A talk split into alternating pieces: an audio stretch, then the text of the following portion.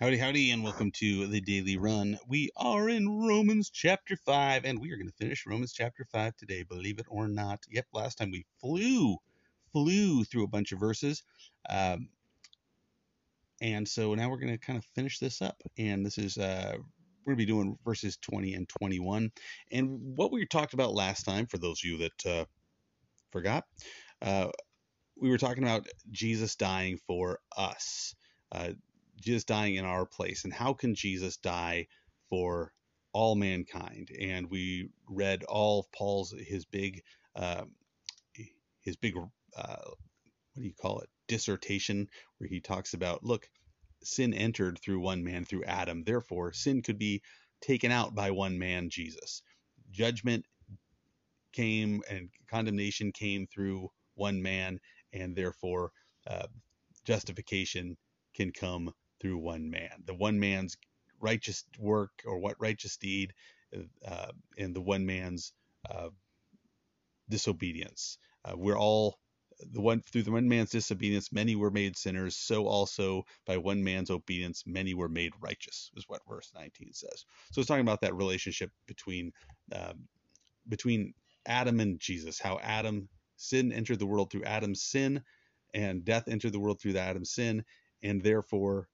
through that wicked work, that that sin, uh, death spread to all men. Death and sin spread to all men through him, through all of his offspring, and uh, so therefore it can be removed by one man. Since it entered with one, it can be taken out by one.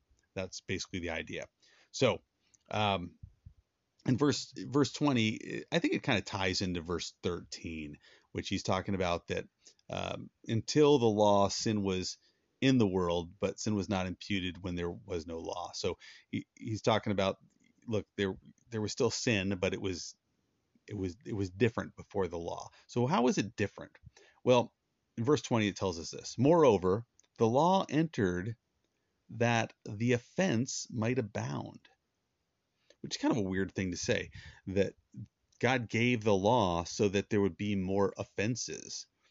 Which, you know, we think about laws, we, we think the purpose for laws isn't so people break them. The purpose for laws is to keep people from breaking them. I mean, that's the reason for human law. We make these laws and we say it's illegal to do this, it's illegal to do that, it's illegal to, uh, you know, to take someone else's money, it's illegal to kill people because we're trying to stop those behaviors.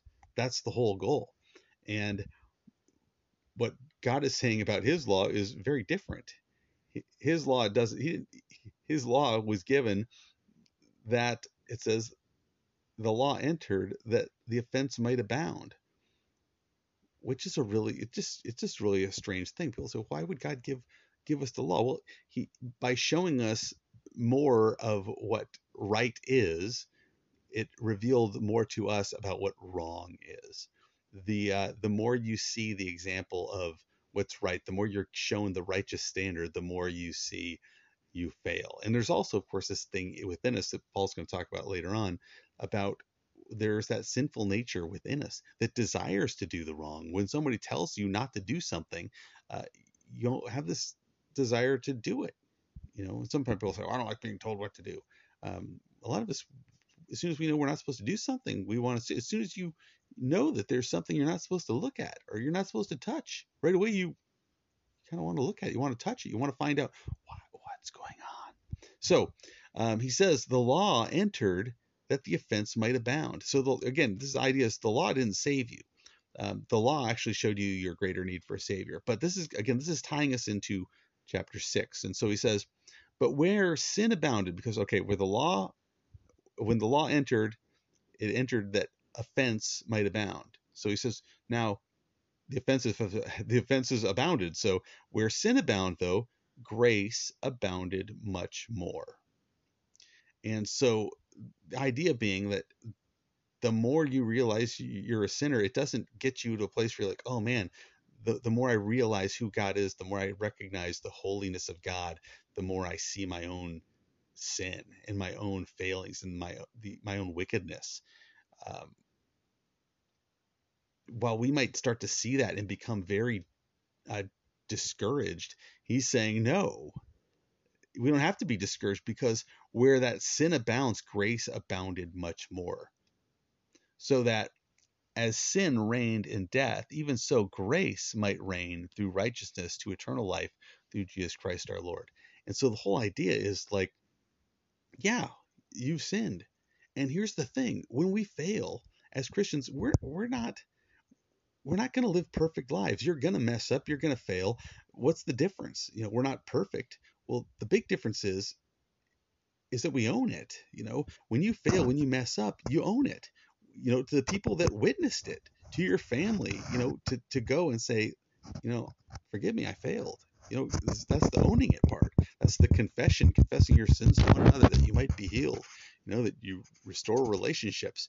You know, that kind of thing. Well, we we confess our sin to the Lord. We say, you know, I blew it. But here's the great thing: is that where sin abounds, grace abounds more. And so you can't out sin God's grace. And that, of course, might make you start to scratch your head and go, wait a minute, you can't out sin God's grace.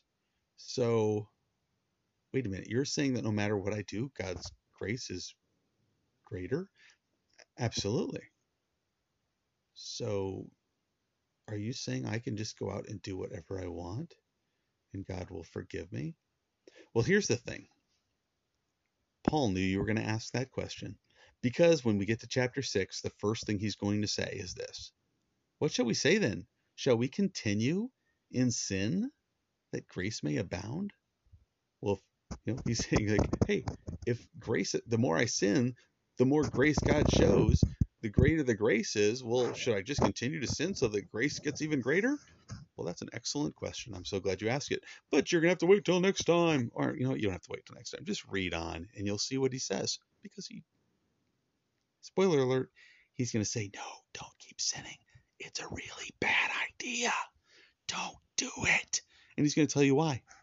And um, we've talked about in chapter five. Chapter five, Paul's talking about again being free from the penalty of sin of God God's wrath for our sin, which was poured out in Christ instead. The penalty of sin. We are free from the uh, the eternal consequences of our sin. But what about the power of sin? The power sin has on us in this life. Well, tune in next time as we talk about the second P. The second P we're freed from the free from the power of sin, which is revolutionary to a whole lot of people. I know it was to me. So we'll hit that one next time. Romans 6 next time. God bless you. Talk to you soon.